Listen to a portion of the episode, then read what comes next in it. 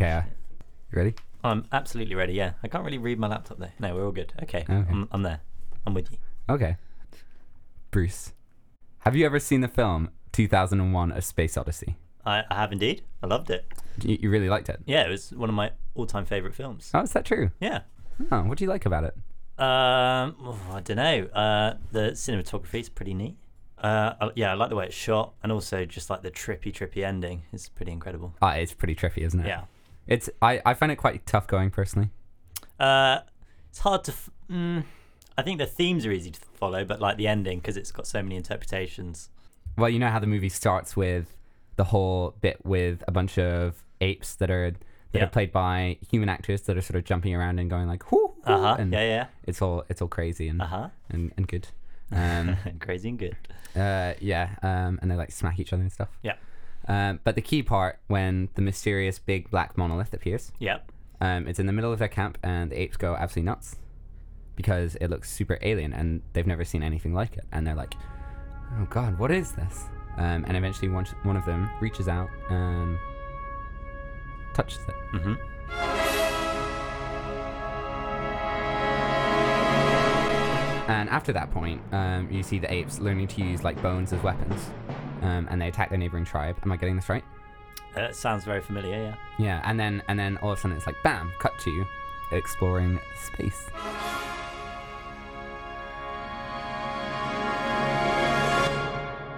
Humans thousands of years in the future, Yeah, yeah. yeah. specifically 2001, Uh huh. if you can believe it. I never made that connection. I'm not gonna lie. That's kind of embarrassing. Yeah, that's No that's actually that's why they called it that. So the implication being that the big black monolith caused like a big jump in human evolution or ape evolution into humans, yeah. or like encouraged them Uh-huh. to like get to the stage of exploring space, or even sort of like made humans as we know them. Do you sort of see where I'm going? Um, I, I get your drift there. Yeah. Over the next eight weeks, we're going to ask the question: What exactly is that monolith? Not the actual one built by aliens and stuff, but the idea is what makes us different from the apes, what makes us human. I'm Phil Sansom. This is Apex.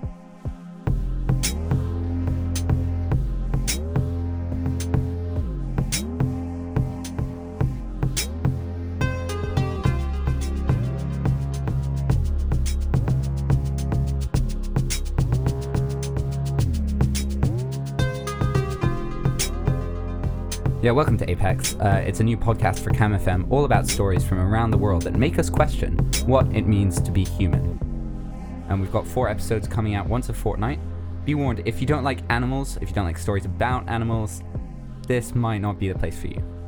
Particularly stories about monkeys, because we've got them coming out of our ears. But don't worry, it's not going to be an hour of monkeys. It's not going to be anywhere close to four hours of monkeys. We've got all sorts, um, even coming up today. But first, this from the show's roving reporter, Laura Weston. Hi, my name's Laura, and I'm going around asking people what makes us human. What do you think makes us human? Um, the ability to feel emotion. Like being a rational animal and stuff, man. like drinking alcohol despite knowing we'll get a hangover. um, our ability to rationalise and love and uh, yeah, that I don't know, something about our social structure. Art and culture. What do you think makes us human? Quite a tricky one. Uh, compassion. Uh, what makes us human is our compassion. The tube. No other animals have made a tube. The London tube. It's fucking sick. Like, just think about that. Nowhere else has got trains that go underground. Ants. I was going to say ants have tunnels though. They have tunnels, but they it doesn't have Wi-Fi, does it?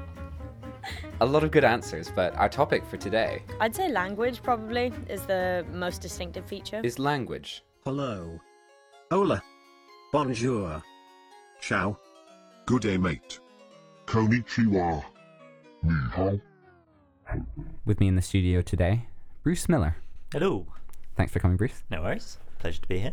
Um, why don't you give a little introduction about yourself? Oh, No, you don't have to. all right. This is ad libbed. Yeah. uh, I'm Bruce. I'm uh, I'm very ill. okay, we just won't do that. We You, won't I'm do Bruce, that. and I'm very ill. I'm Bruce, and if you don't know me already, you know, more shame on you. Quite right. Um, so yeah, language. But first, before we get on to language and what makes us human, I want to talk about this noise.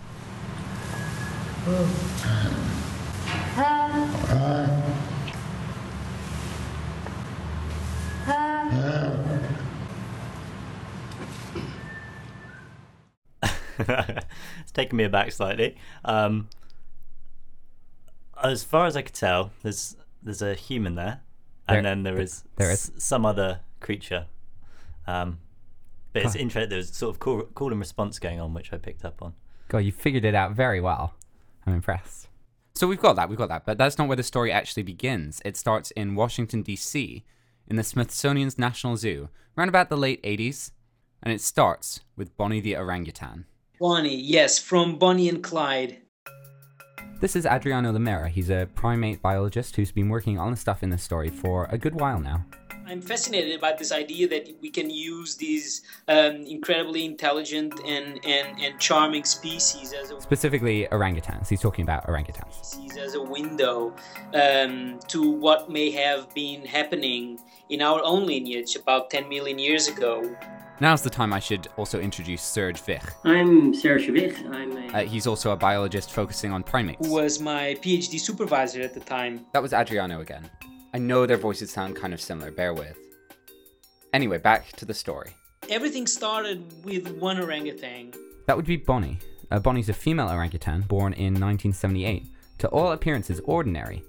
But they were walking around in the in the enclosure and and heard whistles and they were like wow hmm, that's strange is there somebody there and then they looked and it was bonnie sitting in a corner whistling whistling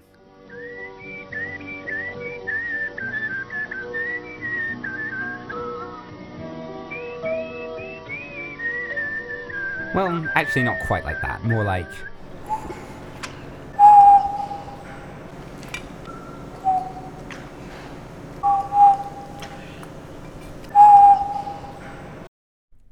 Yeah, not not quite as impressive. Yeah, yeah. Well, yeah. She- She's an orangutan. I, I reckon give her a break. Um, Yeah, fair enough. Was that they- clip at the beginning something whistling or?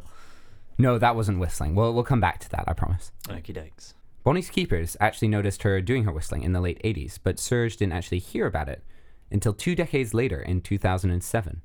And even then, it was just through a chance encounter. a colleague of mine uh, when i was still working in the us worked a lot with the orangutans there and one day she came up to me and said listen to this and she had a little video of um, bonnie whistling and i was totally surprised because Well, you see, before Bonnie, scientists had absolutely no idea that apes were able to whistle like this. In particular, Bonnie was doing something that they assumed apes straight up couldn't do copy a human sound. That's pretty incredible, actually. Are you impressed now? I am. So I was very, very excited by hearing this and then almost directly jumped on a plane to Washington to do some experiments there uh, to, to test what, what Bonnie could actually do. But to understand why it's so special that Bonnie could mimic her keepers, you have to go even further back. Because what this story is really about is, of course, language, how it evolved, how we learned to speak. And the fact that we can speak is really special. Speaking is, is complicated stuff. And scientists have realized that we must have evolved a lot in a short time to be able to speak, and they've been trying to study how that happened for a while now. But all their studies, they had one thing in common. Scientists were resorting to uh, lineages that are way more distant from ours, which, like instance, songbirds, elephants, whales, even even seals, all of which are animals that happily chat away to each other. But humans are apes, right? So you would expect apes to be the chattiest of all, next to us. And yet, shh, not so much. and so it's really puzzling how come the animals that are closest to us with more than 95% of genetic resemblance uh, don't do this stuff that uh, way further lineages do Or at least that was what the scientists thought. But as they began to study groups of apes more and more in the wild, they gradually realized hey, these guys aren't quiet, they're just shy around us. When they're alone, they make all kinds of noises. calls such as laughter and crying and screaming and whimpering which are very reflexive very automatic uh, very uncontrollable sometimes um, So apes talk to each other all the time. And that's not all they do. By studying several populations, we started to see that some calls were not present in some populations and present in others. So a mother in one certain population will call it her infant with a particular call, but in another population they will be doing so in the exact same context with another call, and some other mother in some other population won't call her infant at all.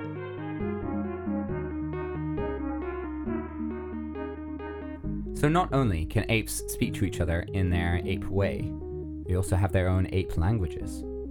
And Adriano, doing his thing, going around looking at apes in zoos, he could confirm that. We started to report uh, similar variation in captivity as what we as with what we had found in the wild. Here comes the tortured metaphor. You ready? Right. With all right. So you can sort of think about how speaking evolved as a metal chain with animals at one end and humans at the other. Okay? And the trick to figuring out what those chain links are that connect the two is to look for clues in animals that are out there now. The clues to how speaking evolved, they went from birds and whales, which very very chatty. And the next clue was apes making calls in the wild. And the next clue is them making calls in zoos that are completely different from each other. And that was the state of play in 2007 when Serge heard about Bonnie. And as soon as he did, he realized this is the next clue. Orangutans that can learn sounds from us. And it, it's very likely that she just picked it up from from uh, animal care staff who were working there and, and whistling while they they are doing their work. Well, I don't understand why the chain has to. It's, it's three clues. It's a very short chain. okay. All right, there's more. There's more clues coming. Okay, Okay, more okay. clues. There's more clues coming. The chain is gonna get bigger. Right. Here we go. Serge says Bonnie wasn't trying to get their attention or anything. Yeah, so they didn't uh, try to teach her or something. It's just something she started to pick up. There was actually another orangutan in there with her called Indah, who made the same whistling sounds, but Indah died before they could make any recordings of her or measurements with her. The point is that while Bonnie was the first orangutan they found who could whistle, she was far from the only one. In a lot of zoos, you you find orangutans that have learned how to whistle, and they have not been taught. You know, they just are chilling out on their uh, enclosures, and the staff goes about whistling away how when you know while providing them food or cleaning the housing and and it, it- we've at least described some 10 orangutans who have learned either directly from humans or from other whistling orangutans how to whistle. And so that was great because whistling depends on on the articulators on the lips on airflow on tongue control. And these things are for us important when we produce consonants our consonants are also dependent on uh, the control over the jaw, the lips, the tongue, the airflow. There you go. That is the next chain link that I was talking about. If orangutans can mimic our whistle, that means they've got tons more control over their voice systems, and specifically what's called their vocal folds, than scientists previously thought. Of course, it's not enough for science just to record Bonnie whistling. They had to prove that she had this fine voice control. So what they did is they stood in front of her cage and they whistled at her, and they tried to get her to whistle back, and then if she did, they would do a different whistle. If she could copy that, if she could copy more than one whistle, then they knew she had the voice control they were looking for. And she performed very, very well on both of those. So if we whistled twice, she would whistle twice. If we whistled for a, a, a, long duration, she would whistle for a long duration, and, and vice versa. So it showed that she could not only learn, Not only learn, but have flexibility in the sounds she could make. This really started the beginning of a lot more research into uh, call production in a, in a what often was thought of as a very silent and uninteresting ape in terms of their calls.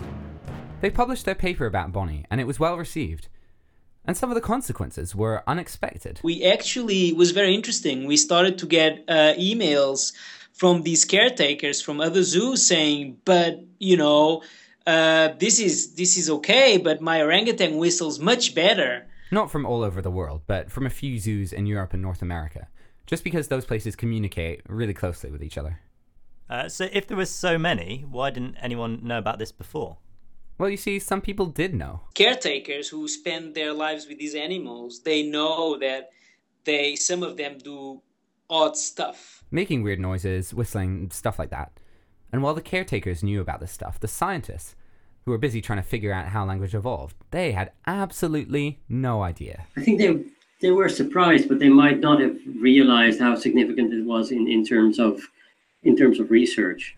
Well, given that there were apparently so many orangutans doing this, the next question for me is Why aren't whole populations doing it? like groups of orangutans in the wild. We've been studying them for ages. Why haven't we heard them make these whistling sounds before? I propose, Phil. I hypothesize that there's no one in the jungles uh, whistling, so the orangutan orangutans cannot copy them. You know what, Bruce? I think you might be right. It could be a matter of motivation. Like mimicking their human human keepers or the humans they meet? Yes, yes, exactly. It's actually not so far off what humans do. Within our own social networks, we tend to pick specific people uh, as our role models. We look up to these people, so we start behaving uh, as they do. And so um, it's good to start thinking in that sense of to level the field and, and try to put ourselves in their own position. So Adriano said that the orangutans in the wild probably would be able to whistle just like Bonnie, if only they had someone whistling to them, just like you said, Bruce. Ah, I've got it. Okay. And so I really think uh, that that could be a next step. It's try to understand what do they care about. Anyway, back to Adriano Lameira and his colleagues. Like I said, they started to get lots of emails from other zoos, each one claiming to have a better whistling orangutan. Bit of a, a zoo rivalry going on here. So they decide, hey, why not go on sort of a treasure hunt? Treasure hunt. All around America and Europe, visiting all of them. We're trying to uh, go and visit all the orangutans that are known to whistle. And that's exactly what they did. I think there were there were about five or six or something that we heard about, and and um, At least 10 orangutans. Let's say between 5 and 10. Either way, an epic journey from zoo to zoo, recording each orangutan as they went. Somehow along the way, Clint Eastwood got involved. Sorry, what? Right. Okay. He, um, he had a sidekick, which was an orangutan. Not not involved with Adriano, but in the film Every Way But Loose, in it was is from 1978. Clint's character's sidekick was called Clyde uh, and was played by Manis the orangutan. It was a successful film, but the critics hated it, and one actually said that the only decent part went to Manis. We're not quite sure what happened to him, um, but apparently he could whistle too. So that was a minor pit stop on their quest to find all the whistling orangutans they could, and the quest eventually led to Tilda. Tilda. Tilda. Tilda. Tilda. She lives in uh, in the zoo of Cologne in Germany. A female orangutan, also known for whistling. She she's a very old lady. She's uh, nearly 50 and she's still wildborn. So we don't know where she came from because she was brought from, you know, probably someone shot her mother and and uh, poached her literally. And we only have records of her in Europe after she was an adolescent. Adriano and his colleagues decided they should check it out. And we went down there Down to Cologne to go see her make her noises to figure out is this the same thing? And the zookeeper sort of encourages her with some food. suddenly she started to do this other bizarre, bizarre stuff, which we instantly knew was completely uh, strange. And we were not. What's the strange stuff he's talking about there? Well, she made some calls that were like human vowels, and some were like human consonants. ooh, it's sort of like a ah ah. It's very it's a it's a fairly low uh, sound. That's Serge Wich again, very generously imitating Tilda for us. I'm terribly bad at, at doing sounds of the animals I, I, I study. I think he's slightly too harsh on himself, to be honest. Yeah, well, it's hard for us to tell. Sounded like an orangutan to me. Uh, so basically, what we were astonished about was that Tilda was doing these consonant and vowel like calls. Um, but what was most st- striking was that she was uh, doing these calls and at the same time alternating closing and opening her mouth really quickly, um, which is basically what we do while we're speaking. Uh, in average, we open and close our mouths five times per second. And each time we do, we usually manage to say one vowel and one consonant. So most people speak at a rate of about five vowels and five consonants per second. Pretty fast compared to any other animal that speaks. If we're still thinking about links in the chain, huh? Remember that? links in a chain from not talking to talking. This is definitely 100% the next link. Adriano puts it better, actually.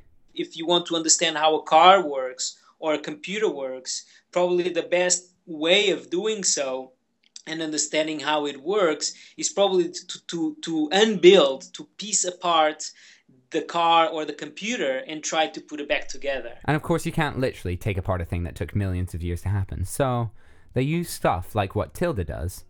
Those are the pieces. But the next piece they found blew Tilda completely out of the water. Coming up after the break.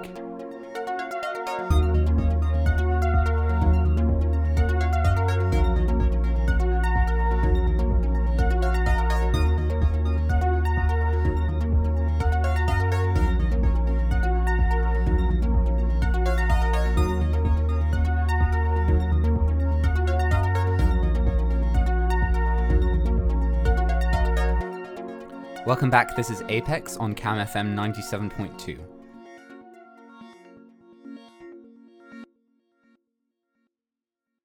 Back to the treasure hunt.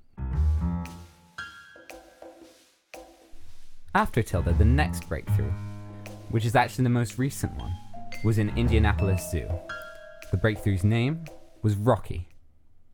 And Rocky did this vocalization, uh, which after 10 years working with wild orangutans, we had never heard. Different from the calls they make in the wild, different from the whistling, different from Tilda and her quick moving mouth. Even the even the one that could be this the most similar is is completely significantly different. Really, the acoustics are very distinct.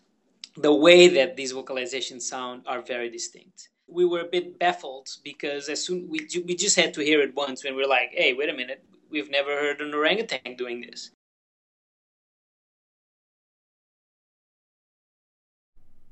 And that is the noise that I played to introduce the segment.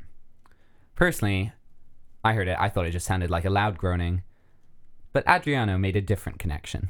We called what Rocky does Wookiees. It really looks like what Chewbacca does, so it's this.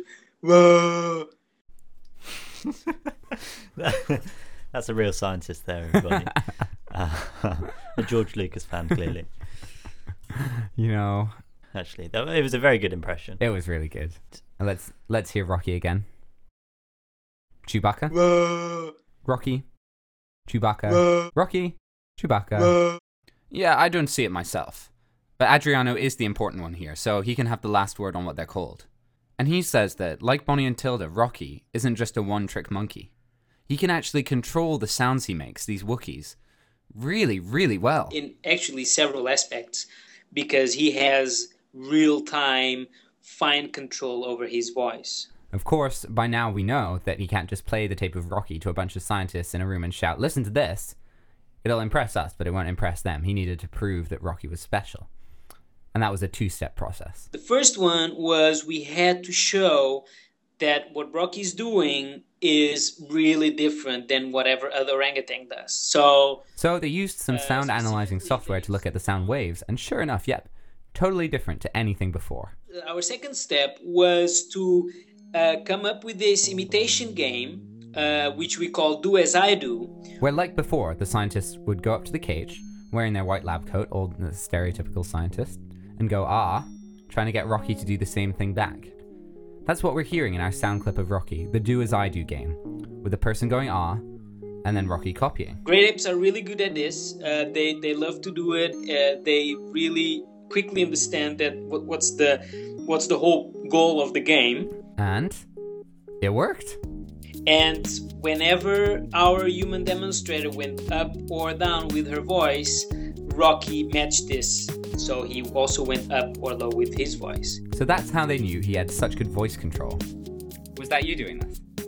No, actually, it was my wife. But the control over his voice that Rocky had, that was the breakthrough.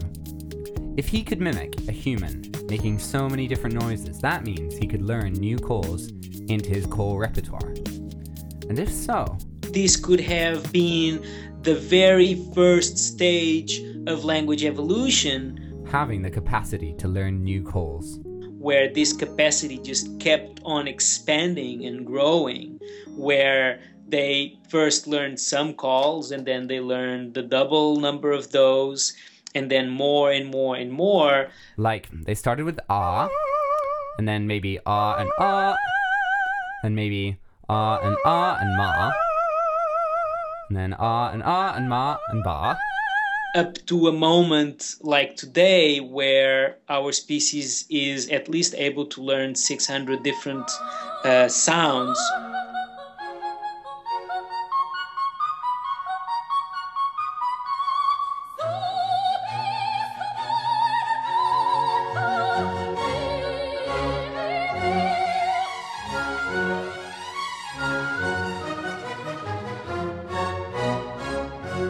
Go see Phil open mic night. At the, uh...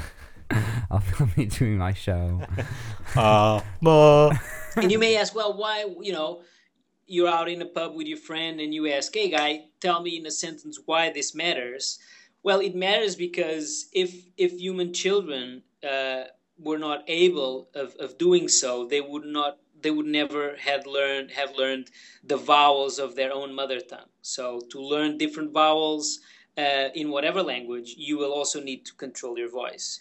Before they started assembling these links in the chain, which, as you might remember, the whistling, the mouth moving, the voice control, and the learning that Rocky has, before all that, scientists had no explanation for how we could speak. None at all.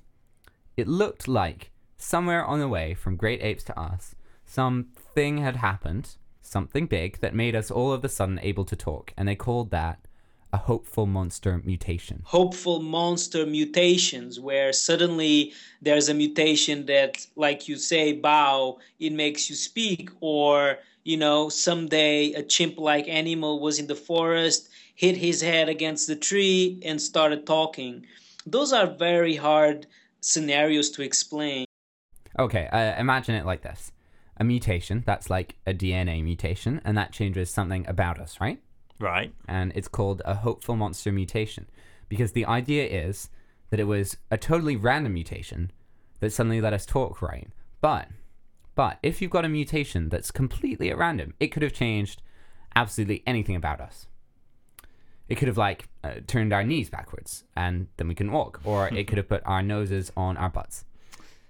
Right. Okay. Gotcha. Um. So it's a it's a lucky Yeah. monster mutation. Yeah, you get the idea. Lucky, hopeful. It could have been any of those terrible, terrible things, each of which would have made us some sort of like stumbling, unwieldy, useless, some kind bit a monster. And so it's incredibly, incredibly rare. One in many, many, many, many. I don't know how many. Don't ask me how many. But it's incredibly rare that a mutation like that could have been the right one for helping us to speak. And that's why it's hopeful. Hopeful that the mutation would actually have been useful instead of rubbish. But they had that view. They had this hopeful monster view. And then everything changed when Adriano and his colleagues started finding the missing links in the chain. And now that we have, now we can disregard these highly improbable scenarios. And instead, what they describe is speech evolving much more slowly and gradually. Uh, there is a window of, of continuity in terms of evolution for the emergence of, of speech in our own lineage. Not all at once, like pow, but bit by bit by bit. I've got it. That's a lot easier to to believe, really, isn't it, than a freak event, a fluke. It does make more sense, doesn't it? I, I, I can't imagine. I just never, I never thought about it like that. But it makes more sense that it's so gradual, right? Otherwise, one day you'd have an orangutan being born that could just talk, and no no other orangutan could. And all the other orangutans would be like, The little orangutan that could. Yeah, yeah. Except he'd be like, how how is everyone in the tribe today? And they'd be like, ma, ma, ba, ma, ah, ma, ba. and he'd be like, oh, for God, for God's There's sake. a Disney movie in there somewhere. it's quite sad, really. Now that we will pursue a more gradual scenario for language evolution, I think we will start being able to of making uh, way more interesting questions. Like they just got up to Rocky on this chain of how language evolved. Rocky meaning they got up to control over the voice and learning new sounds. On the chain, what came next? What was the next step? Well, probably the next step is to piece together vowels and consonants start making up syllables and words. And then once they figured out the the what came next, they still want to figure out the why. Why did that come next? Why did our ancestors started to combine vowels and consonants for the first time? It's a good question. And and orangutans do this all the time. It's it's an alarm call that they do when uh, when disturbed or in face of a potential predator or a human that they don't know. And that's that's really the next step for Adriano and all his buddies. Where does this go next?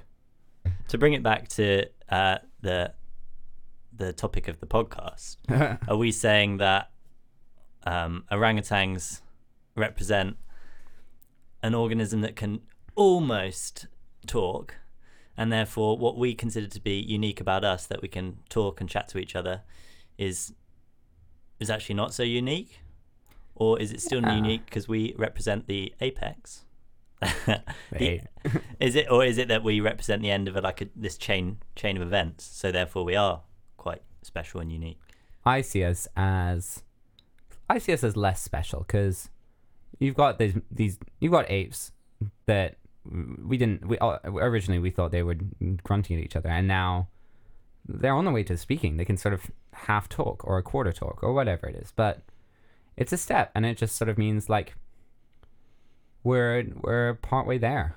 Okay, or, but- or they're partway there and we're just further along. We're not Uh-huh. we're not special we're just one extreme I've got you. Um, but so maybe it's not that we're, it's not that it's not special though. The gradual series of events could still be, is almost more special than just some fluke that the lucky mutation, monster mutation would represent. Um, Yeah, that that you could definitely think about it that way too. okay. I don't know. I I thought it was cool. Human human speaking, that wasn't that was a gradual thing, and I think it was cool that they're starting to find these apes that are like halfway there. This is actually very similar to what happened when I asked Adriano the million dollar question: What makes us human? That's a very good point. I believe that what makes us human is really our capacity for spoken language in a way because it's very hard for us to uh, look at anything in our environment that would be possible uh, without spoken language. We just have to look at our relationships. The the most basic tool that we that we maybe use has been the result of several steps of uh, social transmission and, and invention, which uh, would probably be very difficultly maintained and preserved without uh, spoken language. With that said, I do believe that we are, in a way, a super ape, and that is to mean that we we are we are still an ape. Somehow, our evolution just really took off in a rocket-like way uh, because some special conditions that we are still trying to understand came together. It sort of uh, threw us into a wormhole of, of evolution, and we came out from the other side um, over this period of 10 million years. And, and uh, whereas uh, maybe the communication system of other great apes stayed uh, relatively uh, rudimentary, um, our system just just opened the doors to, to what we can do.